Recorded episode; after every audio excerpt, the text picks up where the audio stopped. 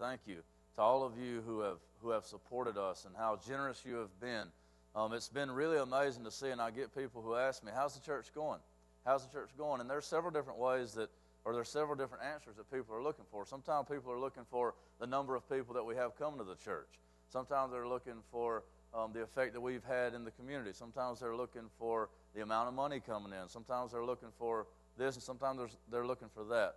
I'll tell you how I'm trying to measure the successfulness of the church, and that is how many people see the love of Christ on a daily basis through what He's doing here.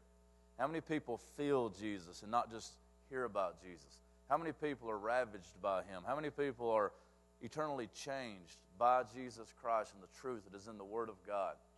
And so, what I tell people is it's been amazing to see what He's done at the well. And numbers wise, yes, um, giving, you guys give in a tremendous way. And I say thank you, thank you, thank you. Um, but the way that the Spirit has moved has been amazing to me. That's been the most amazing part. And as I sit here and I listen to the, the band uh, facilitate that worship and to lead us to the throne room of God, that's what I long for. That's what I crave is to see Jesus Christ move and to feel the presence of the Spirit that He might come in and overwhelm us in such a way that we're forever changed. You see, I could get up here and I could tell you that you need to do these things. But if I just change the outward behavior without allowing and ushering you into a place where Jesus can change the heart, then it's all for nothing and it's in vain. And so we preach the blood, the shed blood of Jesus Christ, so that you might be changed from the inside out and that being said, your behavior will change, but it will come from rebirth, regeneration, a new heart. That out of that new heart come new desires. Therefore, I don't have to beat you into submission with rules and regulations, but I can preach Jesus, and He comes in and grows you like that tree. And so I want to say thank you because that's what we're after. The event's just an event. It's just to say we love you, and we're willing to spend time on you. We're willing to spend money on you. We're willing to spend uh, late hours cleaning up on you. We're willing to get dirty. We're willing to freeze our hands off, as Robert can testify to, making 600 ices.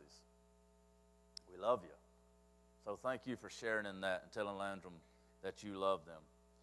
All right, let's get into the text, and uh, we're going to be in John chapter 19 today. And like I said, this will be a it'll be a heavy sermon.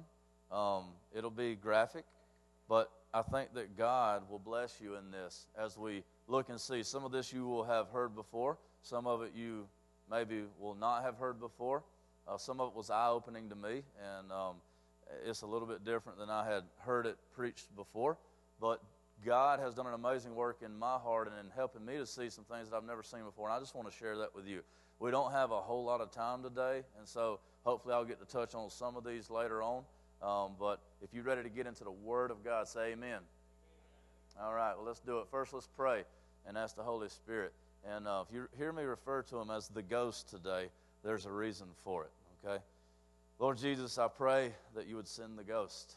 God, that you would help him to bob and weave in and out of in and out of our our hearts and our presence, that he would whisper your sweet, sweet nothings into our ear, God, that we would see you, that, that he would turn our hearts toward you, that he would soften these walls that we've built to keep you and him out, God, that we would, we would feel his presence and hear the call of the Father drawing us ever so greatly to the Son.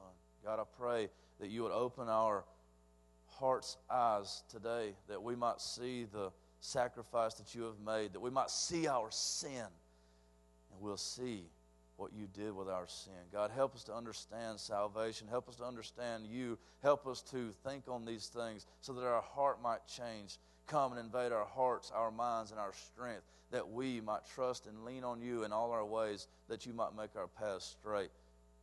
God, help us not to trust in our own legalistic attempts at righteousness, but to bow before you and to be changed forevermore into saints saints that look like you, Jesus. Oh, how I love you because you first loved me. I pray it in Jesus' name. Amen. We bring the lights down just a little. I've just got a couple of questions as we as we move into this sermon. What I want you to think about today as we talk about the death of Jesus Christ, I want everyone in the room believers, non believers, baby Christians, adult Christians, I want you to think about something. Why Jesus? Why Jesus? Lots of people in the history of the world have done good things. Why Jesus?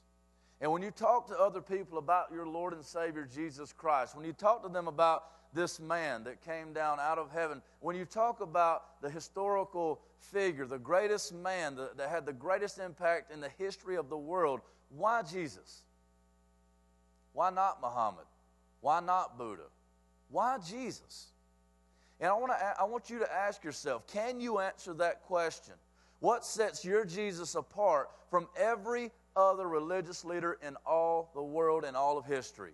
Why Jesus? Why him? Why this one man? In all of time, why this one man? Why Jesus? And the second is, is that even when you say Jesus, you say that he saves, but how did he do that? How does he save? And these are legitimate questions. When you talk to somebody about Jesus and you say, You're a sinner, you need to be saved by Jesus, it is a legitimate question. It is a good question for them to look at you and say, Why?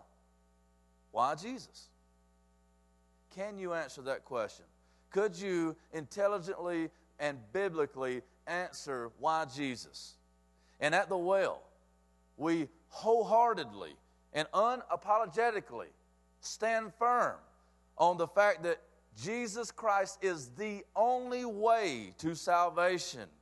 He is the only way to wholeness. He is the only way to understand reality. He is the only way that your life might be spared from eternal separation from God Almighty and what is good and what is right and what is holy. But why? Why? Which leads us to our scripture. John chapter 19, we're starting in verse 28, and we will go two verses, well, three 28, 29, and 30. And today, if you take notes, if you don't take notes, you need to take notes if you can, because I want you to have an answer for what you believe. I want you to understand why Jesus. Because when you start to understand what Jesus did for you in a real way, you will start to be changed in amazing ways when you see what this man Jesus has done for you. Let's read the scripture John 19, 28 through 30. After this, Jesus, knowing all was now finished, said to fulfill the scripture, a thirst, a thirst.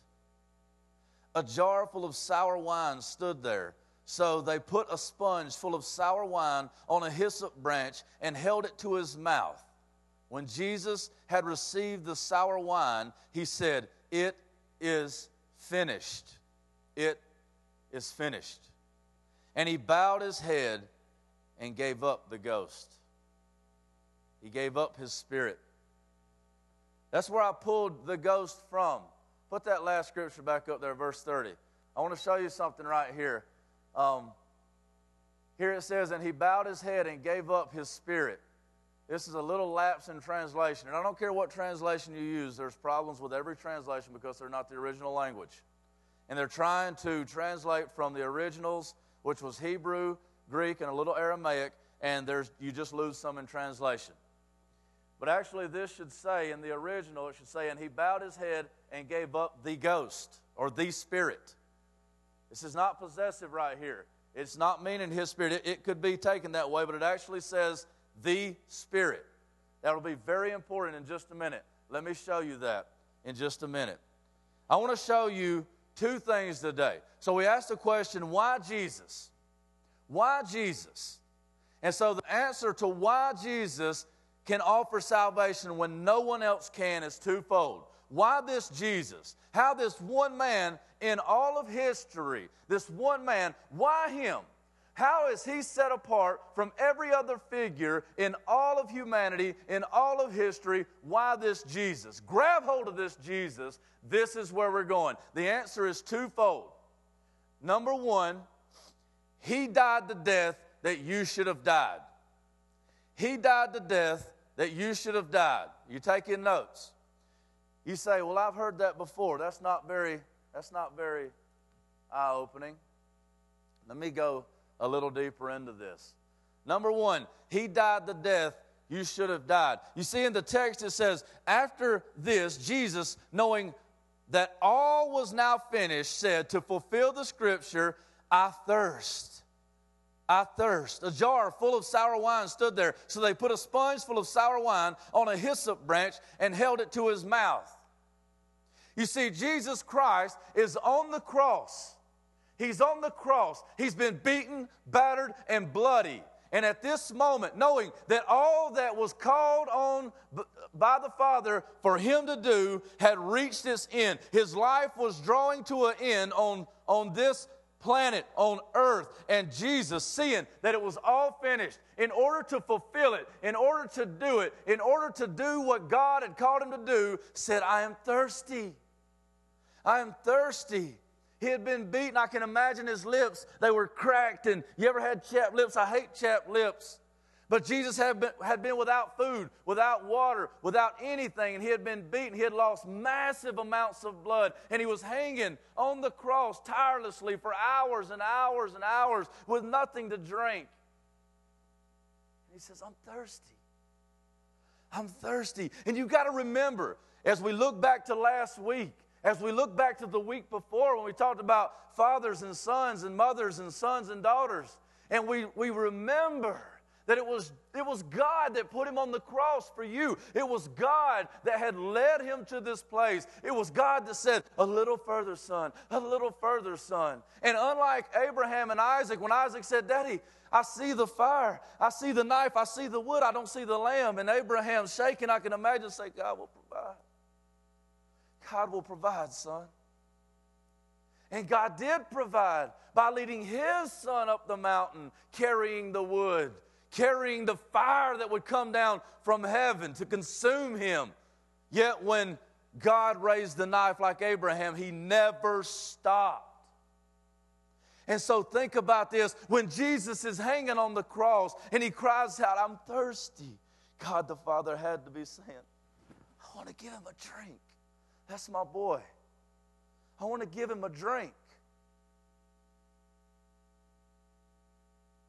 Jesus was doing this to fulfill the scriptures. I want to look at three aspects of the death of Christ on the cross and him going there. We'll try to move quickly through these, but it's important to know that it wasn't the physical agony that he was in that was the worst part of the suffering of Christ. Let me try to paint this picture. Three aspects to his death. The first is mutilation. Mutilation. Isaiah 52, if you don't know the scriptures really well, write this down. Go and, go and read Isaiah 52 at the end of the chapter through Isaiah 53, and you will see what God did in sending his son Jesus. Isaiah 52 14 says that he was marred beyond human semblance. He was marred beyond human recognition. You see, this is what we typically hear of is that Jesus Christ was beaten. You see, in those days, the, the act of crucifixion what had been perfected many believe that it was started during the era of the persians and it had been it had been really perfected by the roman professional executioners and this was reserved this was not just something that happened to just anybody this was reserved most times for the vilest of criminals, the vilest of the vile, because crucifixion wasn't just taking someone's life from them, it was taking everything from them. It was taking their dignity. It was taking any hint of self worth. It was taking everything. And you've got to remember in this day, in this time, that the Jewish culture, it was shame based. It was not guilt based. See, in America, we're guilt based. You're guilty. You need to change. Still, Still in the Middle East, it's shame based. You honor your family. If you dishonor your family, you do what you need to do to get your family's name right. You save face.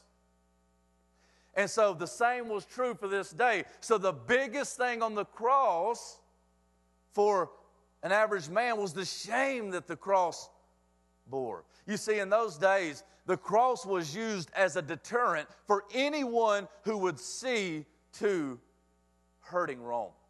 And so they would take this criminal and they would put him up in a public place. It wouldn't be any different today than if you were to go to a mall and when you went to the mall, you would see three men hanging outside the mall on crosses bleeding to death. It was public spectacles. He was making, the, the government was making an example out of these people so that anybody who tried to do this, this is what happens to you. There was mutilation of the flesh. Isaiah 52 14 says that he was marred beyond human recognition. For your sins was he beaten and battered. The Bible says that, that Pilate, well, he, Jesus went before Pilate, and Pilate was trying to figure out this case against Jesus, and he kept coming back to the Jewish people, and he says, I find nothing wrong. I find nothing wrong. He's not done anything wrong. I don't want to kill this man. Let me give you, let me turn him loose. There's a Jewish tradition that, that one can go free. Let me, let me let him go free. And the people yell, Crucify him! Crucify him! Kill him on the cross. And just days earlier, many of the same crowd was surely the ones that were laying the palm leaves as he was in the triumphant entry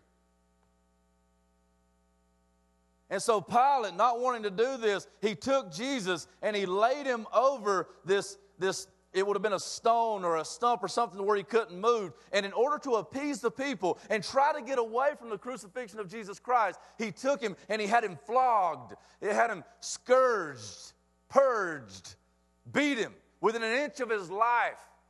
Beat him within an inch of his life with a thing called a cat o' nine tails. And as they beat Jesus and beat Jesus, his flesh would have been ripped from his body. The cat nine tails in history have been described as, as a, an instrument that was used to tenderize the flesh. And once you got to a certain point, it would sink in and they would rip the skin off of the back of the man. And it just so happens that I found a historically accurate replication of this. So I want to show you. As we think about Jesus Christ and the torture that he went through, this is called a flagrum. This is called a cat o' nine tails. And this instrument right here, if we had time, I'd come out and let you feel it. This instrument right here has metal and glass, bone, sharp bone, sunk into weighted iron, weighted metal here so that the metal would tenderize the flesh with each stripe. And once the flesh was tenderized, like you would tenderize a steak, they would hit and sink it into the man so that it would stick and rip the flesh off of him. As remember that Jesus Christ was God in the flesh. And he said, No one takes my life from me. I lay my life down and I take it up again. You could not be doing this unless it was granted to you. At any moment, Jesus could have called legions of angels to his side, but he took the shot for you. And he kept it. He kept on. Kept on. He would not stop. It was all for you, and his blood spilled out, and it ripped his flesh.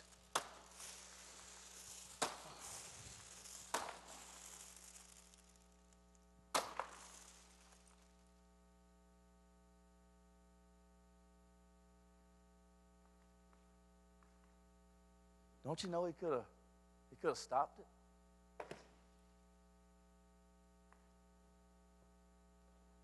And with every shot, and Jesus was a man.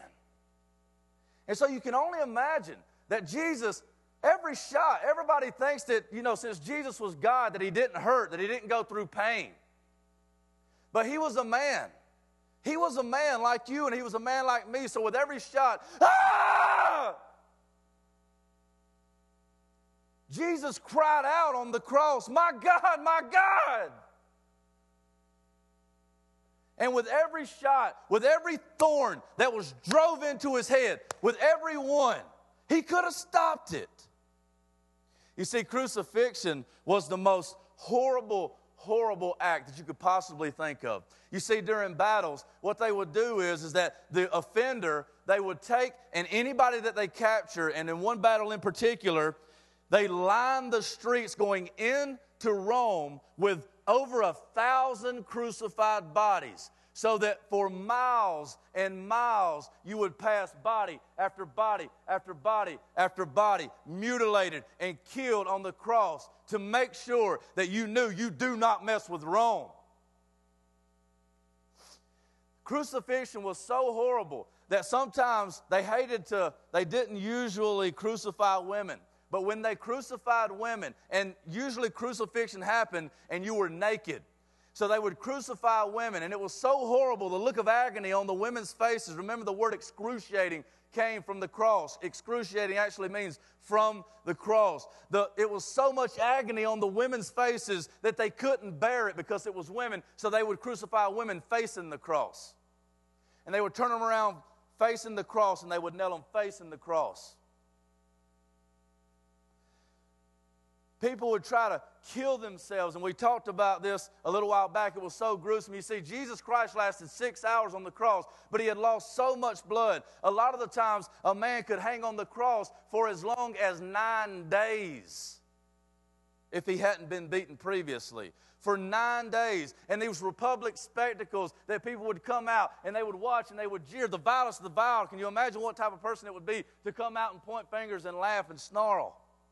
So many times the people would try to kill themselves. And for the men, they would take and they would nail the man's penis to the cross so that he could not kill himself, so that he could not lower himself down, because that was asphyxiation and he would die. As a matter of fact, at the end of the crucifixion, it says that the, the, the, soldiers came and they broke the legs of the other two men, and that was so that the legs couldn't support them anymore. The legs would be broken, they would slump, and their lungs would collapse, and they would be asphyxiated. They would suffocate to death on the cross. When they would do these public spectacles with these with these crucifixions. They would nail the men up, they would nail the women up, and they were so publicly mocked. There was no defense for the man, for the woman. You got to understand, nine days on the cross, there was piles of feces at the bottom of the cross. Is that disgusting? Piles of urine and sweat and blood at the bottom of the cross. Many times there was nothing that the people could do to get back at these people who were jeering them. And many times, in an act of desperation, they would try to urinate on the crowd or spit on the crowd. There's nothing that they could do. There's a reason I tell you that. It's disgusting. This is your sin. Mutilation beyond human recognition. This is the truth of crucifixion. The second is humiliation. We've touched on, on some of it. I want to focus on one text and here I want to move on because this is, this is the newest thing that, that, I've, that I've, I've found in my pursuit of understanding the crucifixion of Christ. You say, why would you want to think about things like that? Why would you want to think about things like that? Because this is what Jesus did for you. He was beaten and his flesh ripped off. And as Jeremy said earlier, if you were the only person in the history of the world, he would have went to the cross and he would have done it for you. And there's a big theological term. It's called penal substitutionary atonement. Go look that up when you get home. But what this means is, is that it was your sin that was laid on his back. And the reason that he was struck is that Wesley's sin, crushed on the back of Jesus. Brennan's sin, bam, crushed on the back of Jesus. And it was Jamie's sin that was nailed to the cross. Jesus had no sin. There was no reason for him to be on that cross. Not one. Why was he getting killed? Why was he getting beaten? It wasn't for his sin, it was for yours and mine. Oh my God, you got hit for me. Let me show you this. This was absolutely. After this, Jesus, knowing that all was now finished, said, To fulfill the scriptures, I thirst.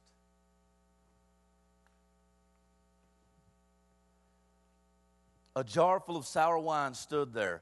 So they put a sponge full of sour wine on a hyssop branch and held it to his mouth. When Jesus had received the sour wine, he said, It's finished. You know, me, like probably most and many of you, when I read that, I thought, one act of human decency in all of this. Jesus was thirsty. And so, seeing Jesus in this agony, they finally had a little compassion and they put some wine on a sponge and they lifted it up to his mouth so that he could have a drink. Until I heard the truth. And a guy that is a great teacher, I listen to him often, uh, Mark Driscoll, he was doing, he's a research fanatic. He was doing this research and he was researching. I heard him talking about this and I seen it. And he said he was in, he was actually in Jerusalem, and as he was walking through the holy city, he was at the place where the crucifixions would have been done and where um, things like this naturally happened. And he said he looked over and he saw this um, archaeological um, place that had, it was like an, uh, a place that, that had several jars set around. And, and he was asking the guy, what, what is this? It was a historical tour. And the guy said, This is wine vinegar. It's wine vinegar. Well, this is actually, in those days, was a public outhouse. See, back in those days, they didn't have toilet paper like you and I. And so they had all these soldiers in battle doing their business out into the field. And it was creating a very huge problem because there was lots of soldiers and lots of feces, lots of, lots of bathroom activity. And they couldn't get, they, they, they needed to clean this up. And so what they would do is they would make these houses that would, that would hold about three or four soldiers, and they would create an aqueduct under it that was continuously running water. And so the soldiers, there's a reason why I'm telling you this. There, the soldiers would use the bathroom into these holes that would fall into the water, and the water would wash it away. Well, since they didn't have any, any toilet paper, anything to clean themselves, one of the lowest positions in society, many times slaves and criminals, or just those the poorest of the poor, in order to make a, a few measly cents, would come and they would take a sponge on the end of a stick and they would reach and they would clean the soldiers behind. Well, this started to spread a lot of disease. And so, in order to prevent the spread of disease, wine vinegar was an antiseptic. Vinegar. And so they would dip the sponge into the vinegar and they would clean the man's behind. And then they would put the sponge back into the vinegar in order to kill any germs. This was not compassion.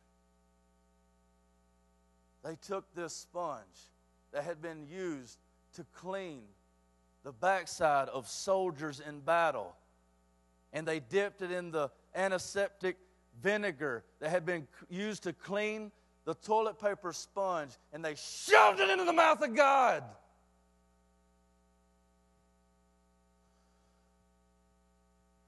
It's finished. Is that disgusting? That's one of the most disgusting things I've ever heard in my entire life. Jesus says, I'm thirsty. And they put human feces in his mouth and they laughed at him.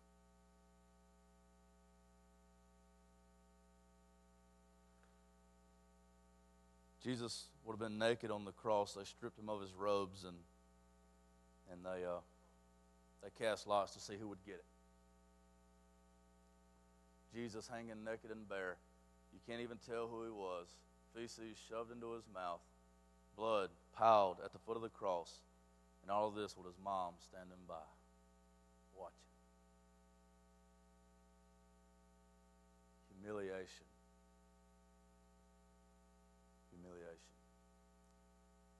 The last on this point, and by far the worst, is the separation. The separation. You see, Jesus Christ, he, could, he took the beating, he took the humiliation for you. Hebrews chapter 2 says, For the joy that was set before him, he endured the cross, despising its shame. It was so shameful all these disgusting things happening to him. Strangers, nasty strangers with rotten teeth spitting on him with their spit into his open wounds. this vile sponge full of bacteria and feces shoved into his mouth.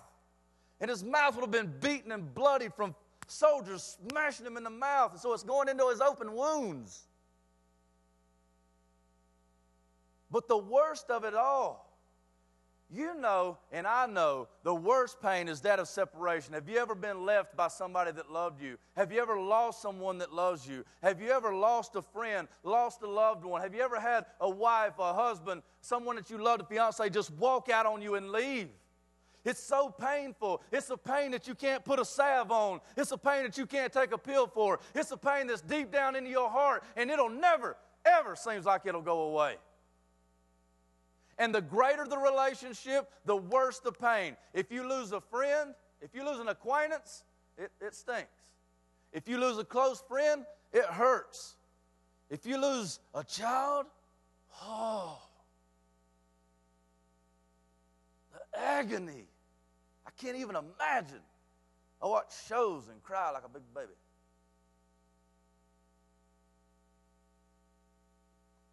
The relationship between the Father and the Son was eternal. Before the world began, I was in the womb, I was in the bosom of the Father. They were tied together with every ounce of soul, spirit, and everything that you could possibly imagine. They were tied together, inseparable. He was God. And in the final hour, in the final minutes, it says that he willingly gave up the ghost. When Jesus had received the sour wine, he said, It is finished. He bowed his head in obedience and he gave up the ghost. The ghost, the Holy Spirit, the tie with the Father, the eternal relationship was ripped apart and he was cast into hell. Hell on hell on hell because separation of the Father is hell. You see, everybody's like, you're going to die and go to hell and burn. And they act like the fire is the worst thing. The separation from the Father is the fire. What is death except the absence of life? Jesus Christ went into death that cannot be explained. My God, my God, why have you forsaken me? Why have you went out on me? The ghost is gone, the spirit is gone. I am all alone. There's nobody here to comfort me in my greatest time of need. My God, my God, why have you forsaken me? He died the death you should have died. We've got to come back to the place. Don't you see? Don't you see? This is why Jesus Christ is set apart from every other figure in the history of the world. Everybody's trying to tell you how to do it. Everybody's trying to tell you you need to do this, this, this, this, and this. Jesus Christ says, You can't do it, and I'm going to. You're a sinner. You have sin on top of sin, and you have separated yourself from God. There's nothing that you can do to pay this debt. Where there is sin, there must be blood. And so Jesus says, I will come and I will, I will die the death you should have died. God is looking at you saying, You're going to die because of the sin. And because of the sin, and because you're going to die, I'm going to send my son to die in your place. 2 Corinthians chapter 5 says, He who knew no sin became sin so that we might become the righteousness of God. You see, we've got to understand Jesus didn't just die for sin. He didn't just die for sin in general. He took your particular sin. What are you dealing with? What are you struggling with? What is it that's got you beat down? Don't you understand that that sin has no claim on you? It has no power over you if you are a part of the family of God because Jesus Christ paid for that sin. Jesus Christ was a sinless human being. He took your sin and he put it on his back. He took your sin, he put it on his back. He took mine and he put it on his back. And he marched it up Calvary, and God beat the hell out of Jesus literally. That's the only way that the hell can come out of you.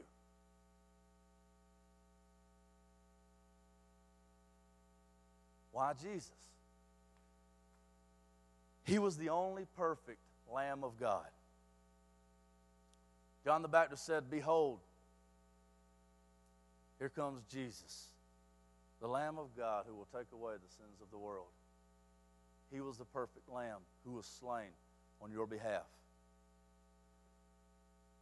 Really quickly, the second thing here is there's another aspect, and I was talking to, to some guys up here earlier. We can't stop there.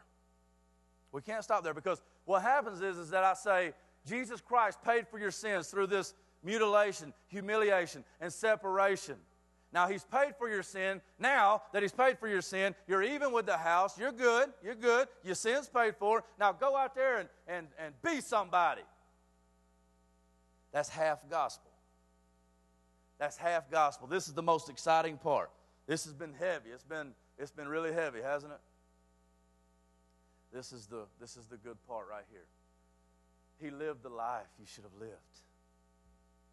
Let me tell you something right now. In Ephesians chapter 2, it says that, that He didn't just bring us back kneel with the house. He didn't pay for your sin and say, okay, you're even now. You're not in debt. You're even now. It says that He hasn't done that, but He seated us in the heavenly places by the throne of God. He has actually taken your sin and He has dealt with your sin and He has become your righteousness. Go back to 2 Corinthians chapter 5, verse 21. It says, He who knew no sin became sin so that you might become the righteousness of God. Too many children of God are living under the oppression of sin, death, and Satan. Don't you know that God paid for that? Don't you know that Jesus was killed for that? And so often we look at ourselves and we say, Jesus died for me. I, I, can't, I can't do anything. My sin, I, oh man, Jesus died for me. Jesus Christ was perfectly obedient to the Father. The Father. He never sinned. Though he was tempted, he never sinned. He never entered into sin. And so he lived that perfect life that you should have lived.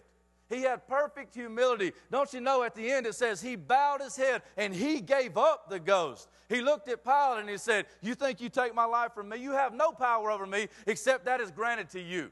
I, I lay my life down, I take my life back up again. Don't you know is that when you enter into the family of Jesus Christ, when you accept the sacrifice of the one and only Son of God who hammered death, he hammered sin, he hammered Satan. Don't you know when you become part of that family, you're heirs to the King, heirs to the kingdom, and heirs, fellow heirs of Jesus Christ, fellow heirs of God. I'm telling you, is that you have more power than you know. You are a saint if you know Jesus Christ. Your sins have been paid. It's time to stop dying and it's time to start living. It's time to get up out of our self pity. It's time to get up out of our, our just, woe is me. It's time for us to march. We hear all the time, all the time, you know, Christ died for me. Now I'm just holding on till the end. One day I'll make it to heaven out there. Come to Jesus, He'll save you, and you'll get to go to heaven. My God in my Bible tells me the kingdom of heaven is at hand. It's here. Don't you know that God has lifted you up into the heavenly places and He has given you power to overcome sin, to overcome death, to overcome Satan? God is looking for you to move. In Matthew it says that the gates of hell will not prevail against the church. It's time for us to move. It's time for us to move. And in perfect humility, he came in perfect obedience and he came in perfect humility. You see, when he took that drink, he said, I thirst. I thirst. I'm so thirsty. It says he received that vinegar. He understood that it he understood that it, it had to be done. He had come to do the work of the Father. He had come to do the work of the Father. And you say, you look at me and you say, Brandon, that's that's too much. You can't preach that way. You can't tell people that they're saints. You got to tell them that they're sinners. You can't tell people that they're like Jesus. You can't tell people that they have power. You gotta, you gotta make sure they know they're sinners, they're sinners, they're sinners. Yeah. You are sinners. That's why Jesus Christ went to the cross. So that you could become the righteousness of God. And what we do, and we'll talk about this in just a second as we take the Lord's Supper, what we do is, is that we give him our sin. We give him our sin and we get his righteousness. How many does that sound good? We get his righteousness. He took our sin, we get his righteousness. And we no longer need to feel guilty. We no longer need to feel guilty. You see, we beat ourselves up over our sin. Jesus went to the cross so that we could go to the Father. Jesus died so that we might live. And we're going to draw this to a close if you guys want to come on up. As I as I end, I know we've been talking about some weighty stuff. I just want to I just want to help you for a second.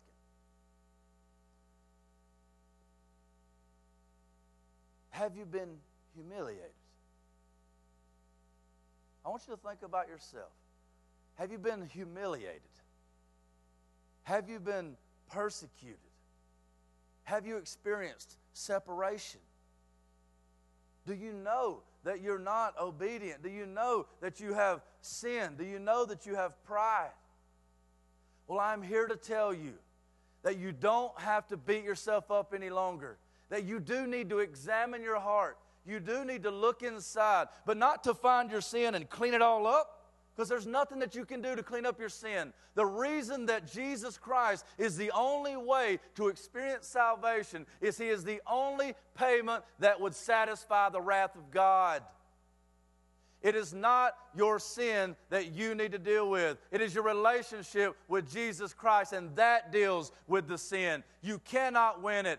You cannot win a victory. You cannot win a battle that is not yours. Jesus Christ went to the cross as he battled sin, and he says, It is finished.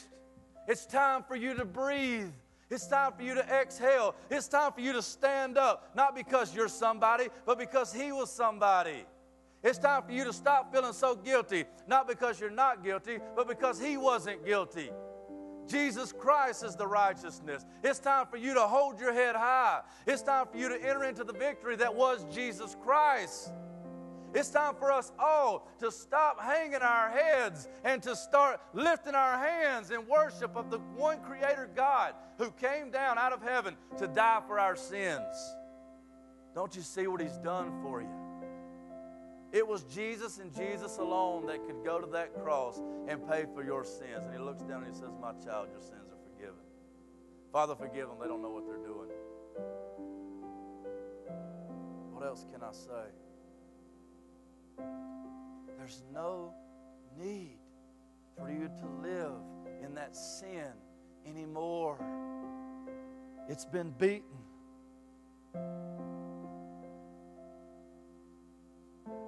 Christ lived and died for you. If you would only come, He would cast your sins as far as the east is to the west, and they would be no more. Stop living in guilt. I know you did it. I know. I'm not saying you're not guilty, but I'm saying that the great judge has declared guilt on a man who was not guilty so that you could be declared righteousness. And the great judge dropped the, the gavel and it rang out. And as Jesus Christ, the great advocate, as Job said, and I looked and behold, my Redeemer lives. We have an advocate with the Father, one who would stand and say, I paid the price. Double jeopardy can't be done. I paid the price. Let him go free. I paid the price. Let him go. And God's child broke into tears and said, I'm not worthy. And Jesus said, No, but you were worth it. You're not worthy, but you are worth it. Old child, come to the one, the only one that can save. The one gave it all so that you might live. Please. We'll have a time of invitation, and then we'll have the Lord's Supper, and we'll be dismissed. So as we all stand to our feet, I want you to think about that. Have you ever trusted the only one that can save? Have you ever looked at the fact that he died the death you should have died, and he lived the life that you should have lived? So that at this very moment, he sank into death so that you could be raised to life. Do you believe? Do you live? Or are you going through the motions? God says, live. Live. In the book of Ezekiel, chapter 26, the Spirit, God tells Ezekiel, He says, prophesy to these bones. Say to them, get up and live. Live. Live. Life is right there for the taking. I'm not telling you to act better. I'm not telling you to act better. I'm telling you to come to life.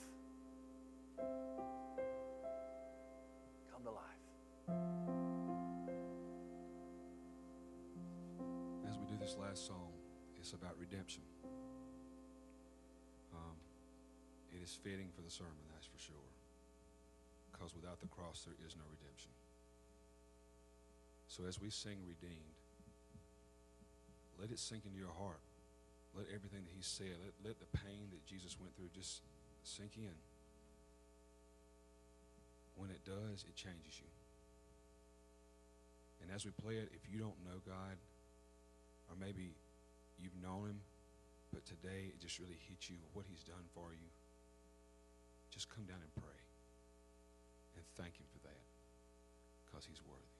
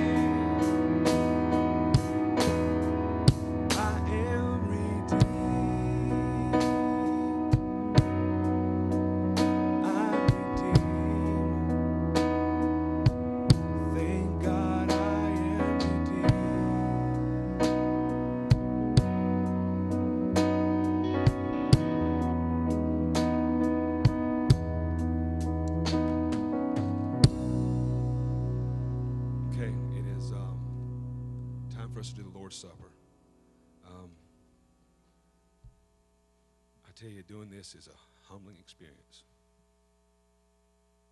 To take part in something that you're taking the flesh and the blood of all that beating and stuff that was done for us is humbling.